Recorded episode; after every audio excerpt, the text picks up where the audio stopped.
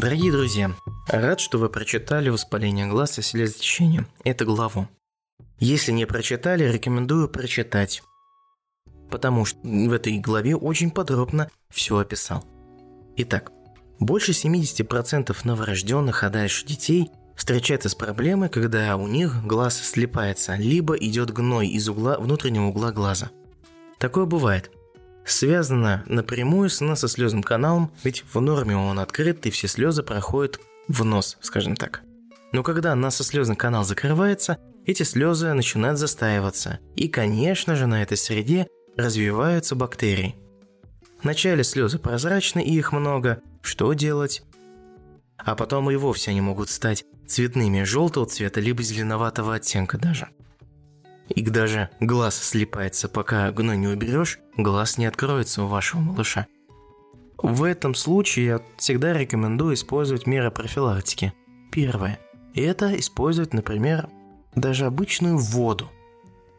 Лучше дистиллированную, либо физраствор, либо кипяченую воду. Берем ватные диски и снаружи внутрь протираем глаза, попутно выдавливая ватные диски из воды. Вот, например, хорошая профилактика.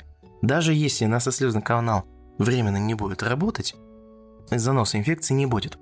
Конечно же, рекомендую делать еще массаж на переносице. Почему? Потому что там располагается насослезный мешок, и это можно все расшатать. Там, скажем так, возникают спайки. Если делаете массаж аккуратно, то эти спайки постепенно, скажем так, раскрываются, у нас слезный канал начинает работать, и слезы начинают спокойно идти.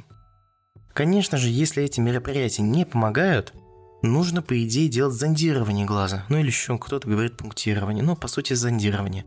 Очень быстрая и легкая процедура. До этой процедуры, конечно же, можно помочь ребенку до того, как вы будете использовать эту процедуру зондирования.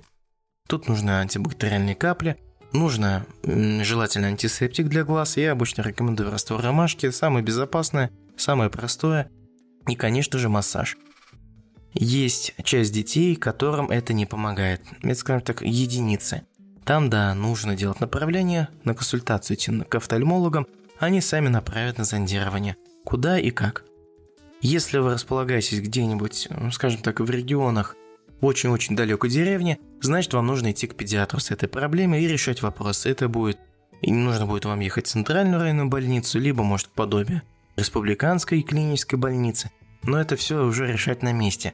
С маршрутизацией вас, то есть куда вам поехать, вам поможет ваш педиатр участковый. В принципе, все, что хотел сказать про воспаление глаз.